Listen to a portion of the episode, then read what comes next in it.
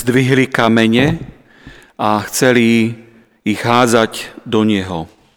Ježiš sa však ukryl v chráme a vyšiel z neho.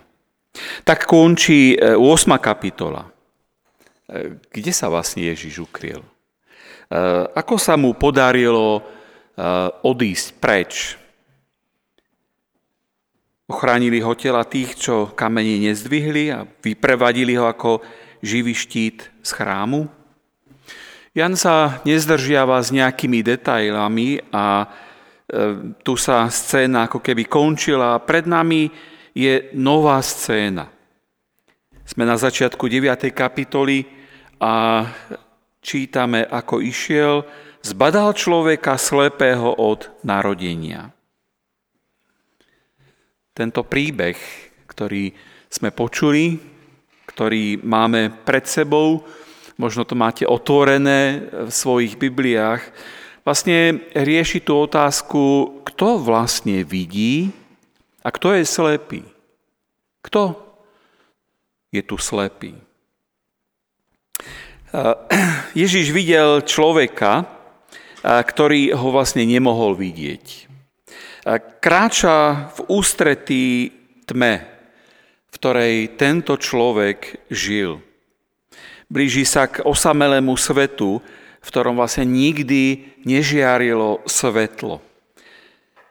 Svetu, ktoré, ktorý bol bez farieb, ktorý bol bez tvárov.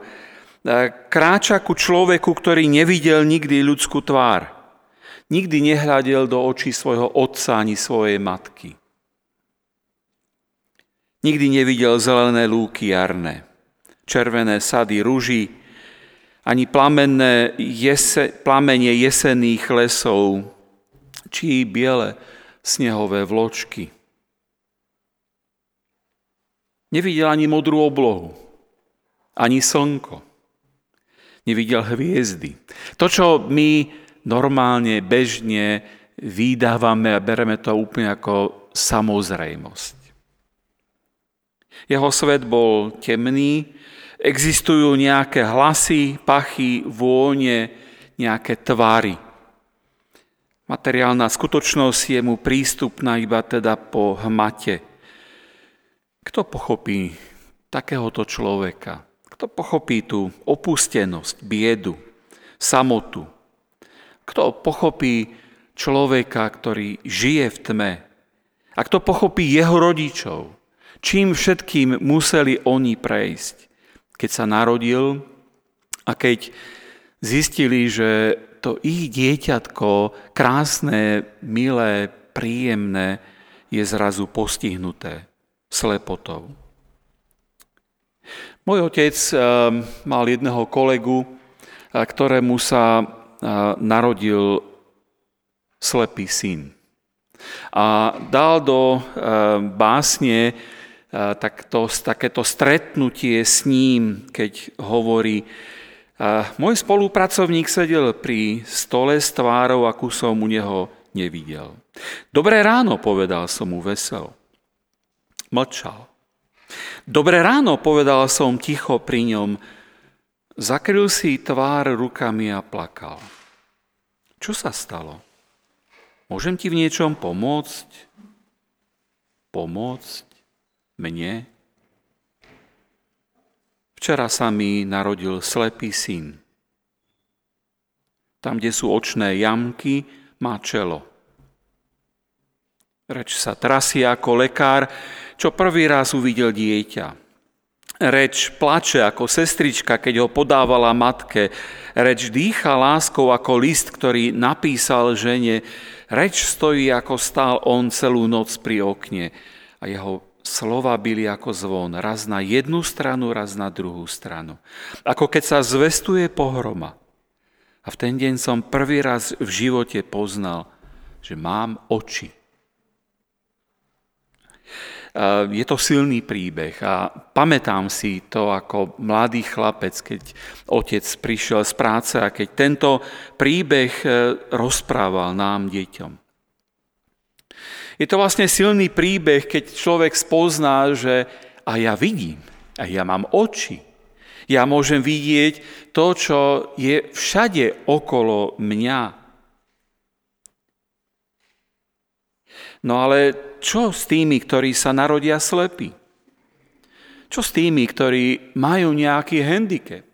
ktorí sa narodia nejakým spôsobom postihnutí. A myslím, že to je dôležitá otázka, prečo sa niektoré veci nám dejú.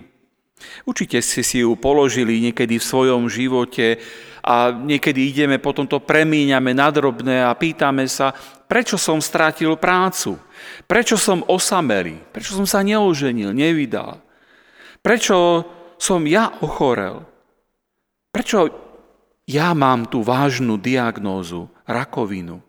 Alebo COVID. Prečo ma moji rodičia alebo dokonca moje deti odmietajú? A mnohé otázky máme.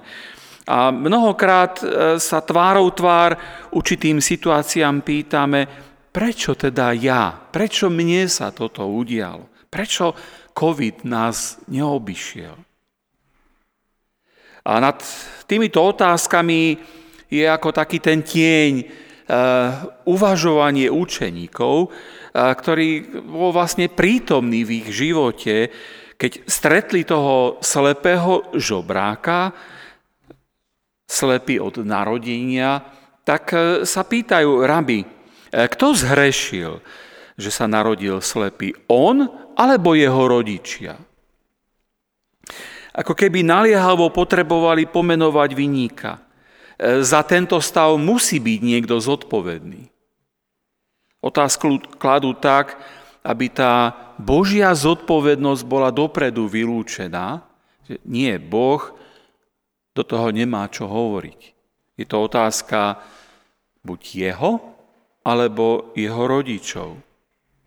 A to, že sa pýtajú učeníci na vinu rodičov, tak to nás možno neprekvapí, ale pýtajú sa na jeho vinu. On zhrešil skôr ako sa narodil?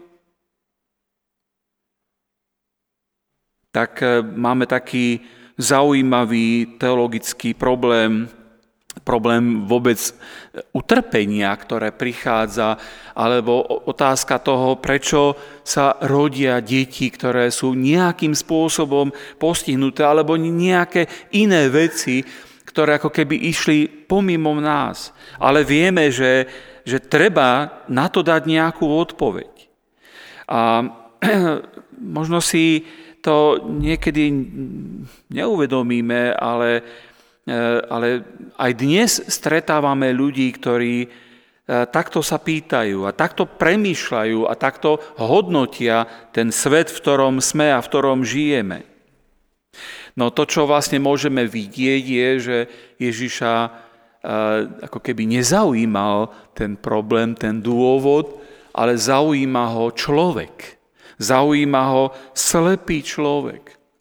Zaujíma ho ten, ktorý prechádza cez ťažké obdobie a keď je núdza najväčšia, pomoc Božia najbližšia, také porekadlo, ako tí, ktorí sú v najväčšej núdzi, ako keby najviac potrebovali tú Božiu pomoc a Boh prichádza. Boh je tu. Boh vstupuje do jeho života. Boha zaujíma to tvoje utrpenie, Boha zaujíma to, čím žiješ a čím prechádzaš. Čo je v tvojom živote také veľmi dôležité.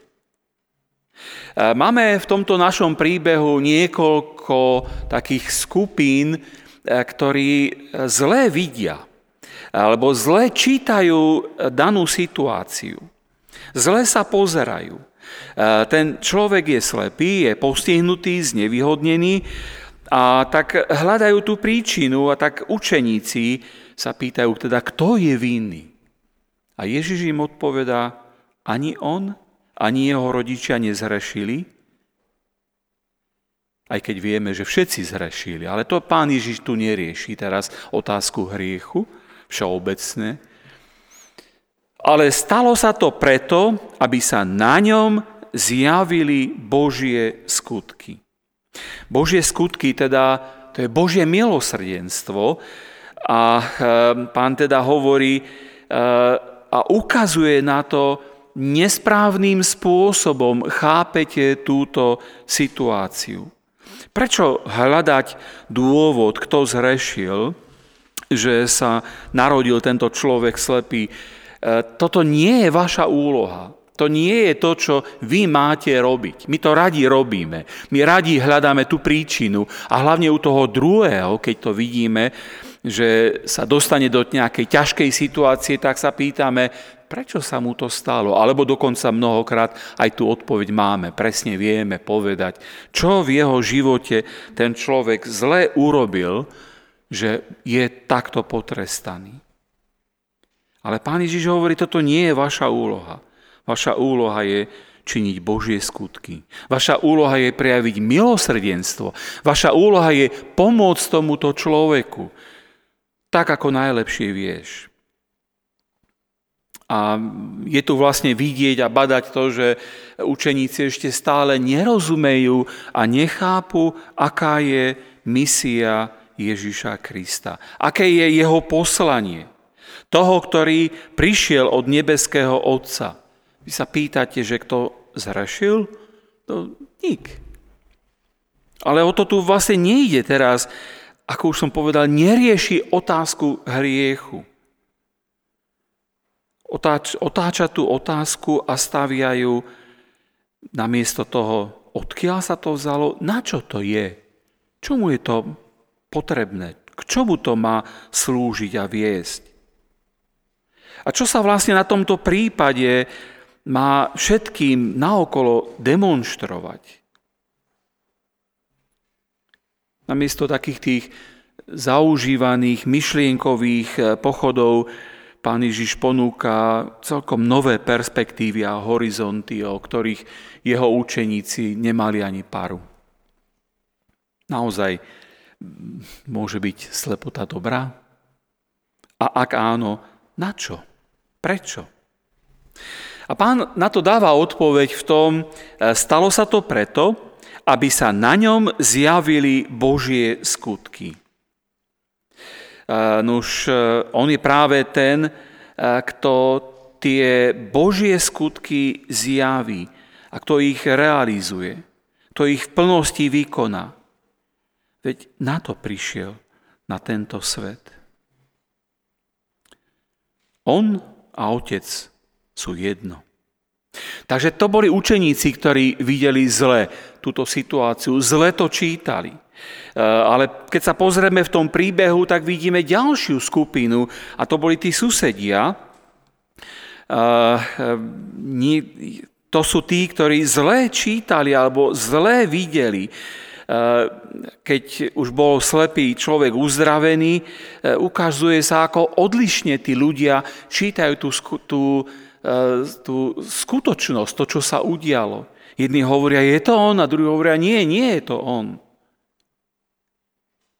Napriek, to, že, napriek tomu, že to boli susedia, napriek tomu, že to boli ľudia, ktorí sa s ním často stretávali, možno denne, a predsa v ňom nespoznali človeka. Čím to je? Možno si ho nevšímali. Možno ani nevedeli, kto sú jeho, ich susedia, kto býva v ich blízkosti.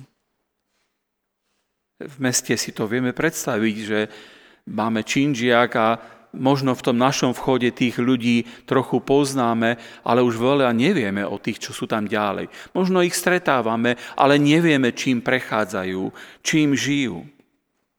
A možno nám aj tento príbeh hovorí o tom, že tá premena, toho človeka, to uzdravenie z tej slepoty zrazu robí novú osobnosť, robí nového človeka.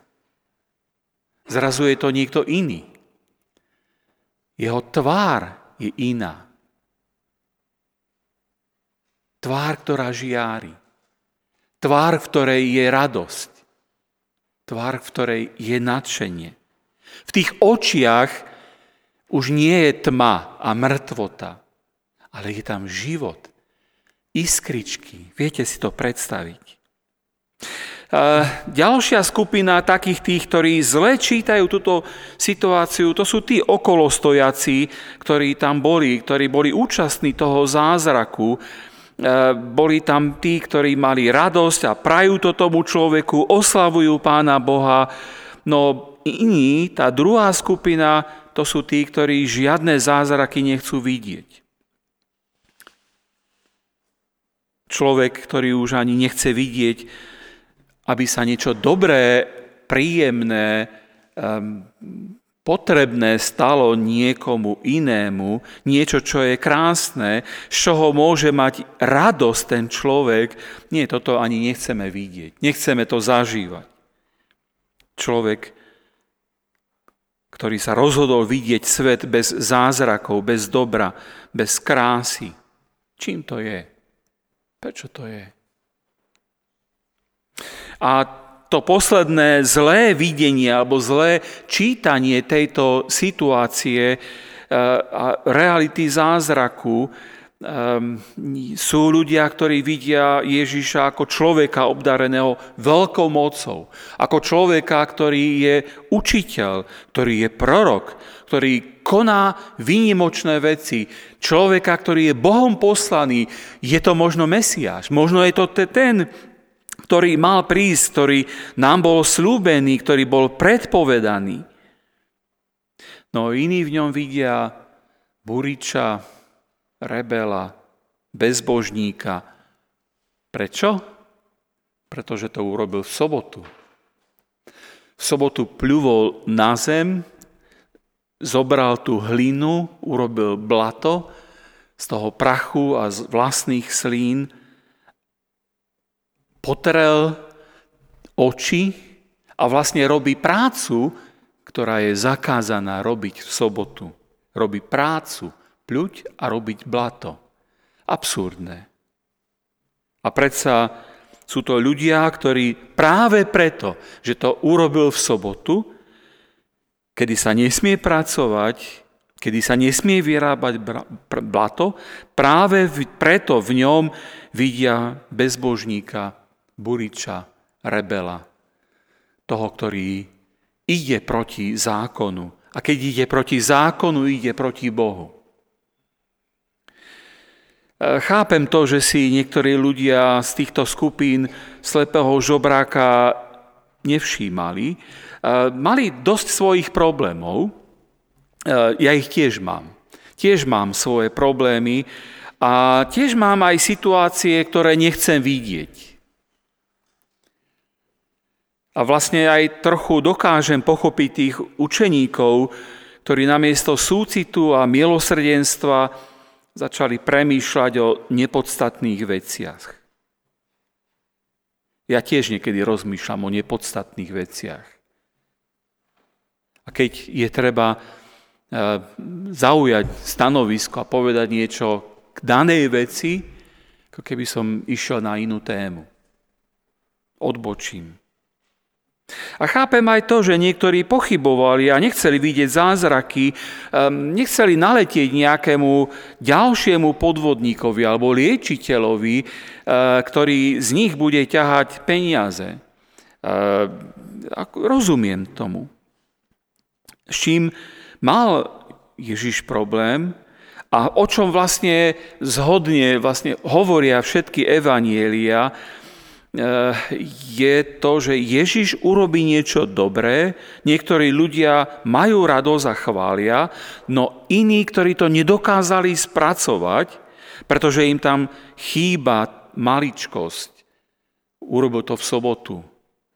Jedol eh, klasy neumytými rukami alebo nejaká iná drobnosť, ktorá znamenala prestúpenie zákona, tak e, títo ľudia ako keby odvádzali tú pozornosť niekde inde a začnú riešiť tú otázku, odkiaľ má Ježiš svoju moc, keď porušuje Boží zákon o sobote. Určite je spojený s nejakými démonmi, nejakým Belzebubom. Určite je spojený so zlými démonskými mocnosťami. A preto to Ježiš nemal pochopenie. Pre všetko ostatné mal pochopenie. On vidí, že my ľudia kradneme.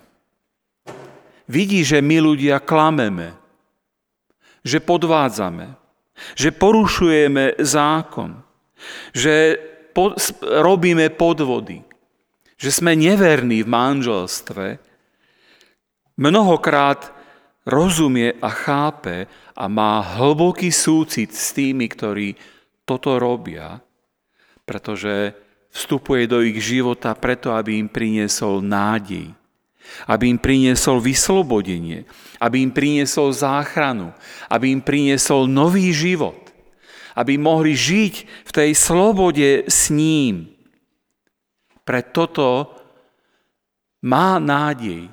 A preto aj tie hriechy, ktoré robíme, urobili sme, robíme a ešte budeme robiť, preto za tieto hriechy zomrel a budeme si to pripomínať pri sviatosti Večery pánovej. Ale nemal oči otvorené eh, pre to, keď ľudia jeho označovali, že má démona, že robí zle.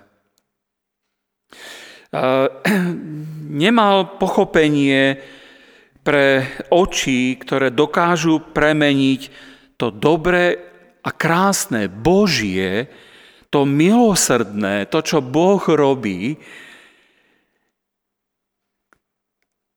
a odpisujú jeho, odpisujú Boha.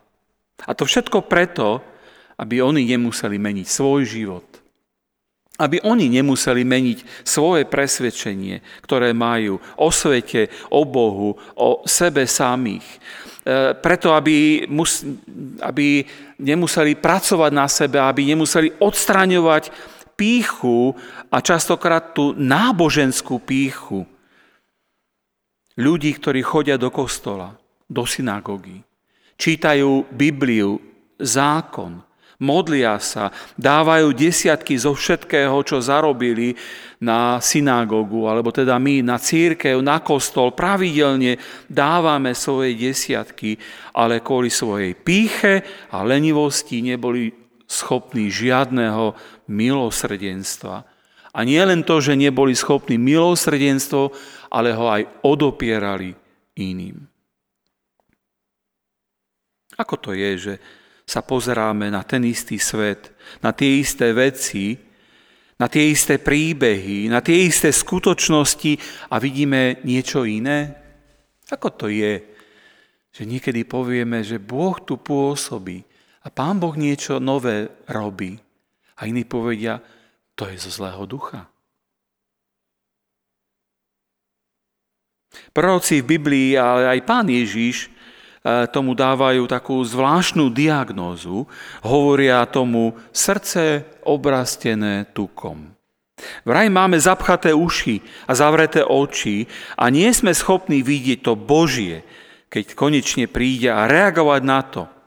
A je to vlastne naša zodpovednosť, to, čo vidíme a na čo sa pozeráme a čo to pre nás bude znamenať.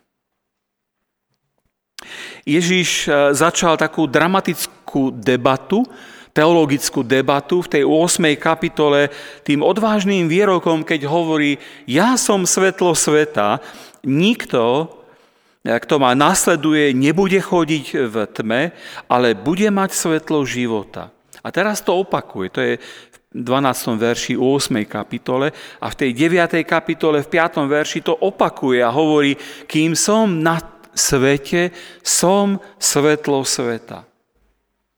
A tieto slova pravdepodobne počul aj tento slepý muž. Nevie, kto to hovorí. Nepozná ten hlas. Je to cudzí hlas. Nikdy ho nepočul. Nevidel, že sa približujú nejakí ľudia. Možno počul nejaké šuchotanie alebo takým tým eh, šiestým zmyslom nejak vytušil, že okolo neho sa zhromaždili nejakí ľudia, ale nevidel to, že Ježiš zrazu sa zohol, zobral tú hlinu, naplul na ňu, zamiesil a urobil bláto. Ten skutok si uvedomil až v okamihu, keď zrazu pocítil, na svojej tvári mokrú hlínu, blato. A Ježiš to robí bez slova. Teda Ján nezaznamenal, že by Ježiš vysvetloval, tak e, počúvaj ma priateľ, teraz urobím toto a, a, a tak ďalej. Nevysvetloval. V tichosti to robí. Prikladá tú mokrú hlinu, robí to bez slova, ako keby sa to tohoto slepého ani netýkalo. Nevypýtal si od neho ani povolenie, či to môže urobiť. Sa niekedy idem za niekoho modliť a, a tak sa pýta, môžem položiť ruku na teba? Ježiš sa nepýtal. Kladol svoje ruky na jeho tvár aj so svojimi pľuvancami a hlinou a ten ani netušil, kto tam je, kto sa ho to dotýka a prečo.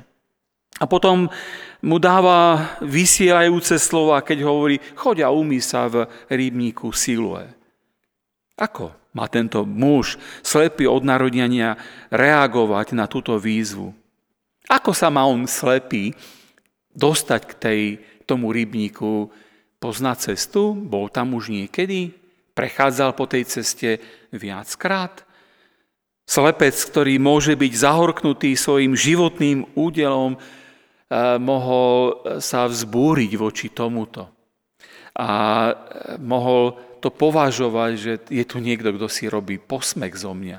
To si chce vystreliť. Ako by sme sa my zatvárili na jeho mieste? Poslaný slepec príjme tú výzvu a v akte poslušnej viery kráča k vode a keď sa umie, prvýkrát vidí reálny svet. Ten, ktorý som v úvode opisoval, s tými hviezdami, s tými kvetmi, s tou vodou, s tou zeleňou okolo nás. Ale keď e, sa pozrieme pozorne na tento príbeh, tak si môžeme uvedomiť, že e, v tomto príbehu prioritne neišlo o samotné uzdravenie, aj keď je neprehliadnutelné.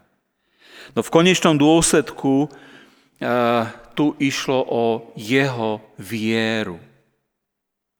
A, a nie len o vieru, ale môžeme vidieť, že vlastne jemu bolo spôsobené aj aj nemálo ťažkostí, nie, nie málo problémov, vyšetrovanie, e, súdenie, dokonca exkomunikácia z toho spoločenstva.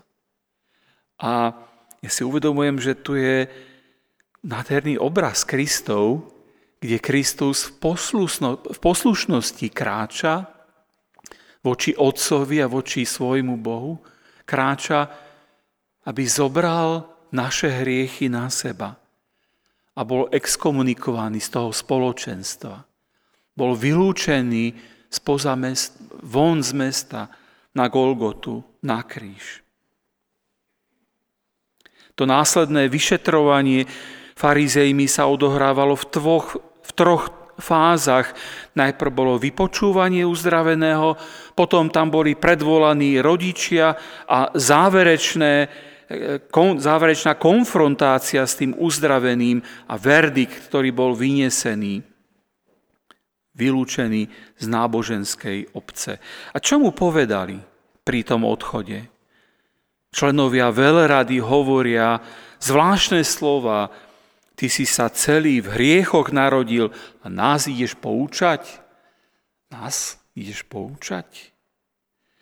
A týmto výrokom sa koniec príbehu vracia k svojmu začiatku.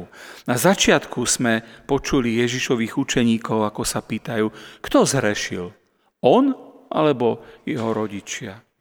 A títo farizei poznajú tú odpoveď. Ty si sa v hriechoch narodil. Celý si sa narodil v hriechoch. Aká je odlišná tá odpoveď Ježišova, Kristova. Ani on, ani jeho rodičia nezhrešili, ale stalo sa to preto, aby sa na ňom zjavili Božie skutky. Takže to boli posledné slova, s ktorými sa e, rozlúčili a vyhodili ho zo synagógy. Na jednej strane tu máme slepca, ktorý vie, že bol slepý a teraz vidí. Slepec, ktorý však nevie viacej, nič. Nevie, kto ho uzdravil, nevie, ako sa to stalo, len vie, že vidí. Bol som slepý a vidím. To mi nemôže nikto zobrať. To je fakt. To je realita. To je pravda. A oproti, oproti nemu stoja znalci zákona, písma, ktorí presne vedia, podľa písma, presne vedia. Znovu a znovu počujeme to autoritatívne vyhlásenie farizeov. My vieme, my to poznáme. My máme odpoveď. Lebo v písme je napísané. Napísané je. Odvolávame sa na písmo. To biblické, to jediné správne a pravdivé. A tragédia tých farizeov spočíva v tom, že práve poznanie Biblie a tá sebaistota, s akou ju vykladali, vzťahovali na veci života, že to sa im stalo vlastne slepotou. Pán Ježiš totiž tým farizeom hovorí v 39. verši, súdiť som prišiel na tento svet, aby tí, čo nevideli, aby tí, čo nevidia, videli a tí, čo vidia, aby oslepli. Teda kto je tu slepý? A kto vlastne vidí? Keby vedeli, že nevedia a priznali by si to, tak by nemali hriech. Ale oni sa bijú do prs a volajú, my vieme. Takto je to v písme. Takto je to napísané a Ježiš o nich hovorí, zostávate v riechu. Bratia sestry, vážne, vážne slovo, e, aj pre nás, aj pre naše premýšľanie. Môžeme poznať písmo na spameť, môžeme citovať, môžeme sa byť do prs, že máme to správne teologické, dogmatické poznanie a pritom nám môžu unikať niektoré veci, ktoré sú dôležité a podstatné. Príbeh eh, uzdravenia slepého odhaluje dôležité posolstvo. Ježiš je tu pre človeka, ktorý ho potrebuje. Ježiš je tu pre toho, ktorý žije v temnote hriechu, ktorý prichádza, aby z tej temnoty hriechu ťa vyslobodil, vymanil. No záchrana môže spôsobiť aj prenasledovanie zlými ľuďmi. Poznáme svoje slabosti, poznáme svoje hriechy, poznáme svoje zlyhania. Vieme, aké sú naše oči, na čo sa pozerajú a na čo nie. Na čo, čo rozlišujú a čo nie. Ak si uvedomujeme svoje slabosti a svoje nedostatky, môžeme sa stať silnými v Kristovi. Ak obraciame svoju tvár ku Kristovi, On je ten, ktorý vyslobodzuje zo slepoty. O tom sa presvedčil John Newton, ktorý v 17. storočí bol otrokár, obchodník s ľuďmi, prevážal ich z Afriky do Ameriky, jeho svedomie otupelo, mal všetko, bol v najlepších rokoch, bol bohatý, a zrazu pri jednej plavbe z Afriky do Ameriky bola veľká búrka a na lodi, na ktorej ho zastihla táto búrka, e, sa tá loď skoro potopila. A Newton sa veľmi bál, volal k Bohu, volal o milosť. A tento okamih znamenal začiatok jeho duchovného obrátenia. Neskôr sa stal a bol ordinovaný za kniaza a jeho najznámejšia a asi aj najkrajšia pieseň Amazing Grace, úžasná pieseň, je, sú to slova, kde hovorí Boh v milosti je predivný, veď spasil ľudský vrak. Ja stratený som nájdený, on sám mi vrátil zrak. John Newton, aj tento slepý v našom evaníliovom príbehu, neodchádza od Ježiša ako ten, kto vidí, ale ako ten, kto verí v Ježiša Krista. A to je silné. Pán Boh nás pozýva k tomu, aby sme mohli prežívať uzdravenie zo všetkých našich problémov, ťažkostí, chorôb, hriechov, aby sme mohli ho nasledovať ako tí, ktorí, ktorí prežili tie, ten deň najšťastnejší, v ten deň, keď sme uverili v Pána Ježiša Krista.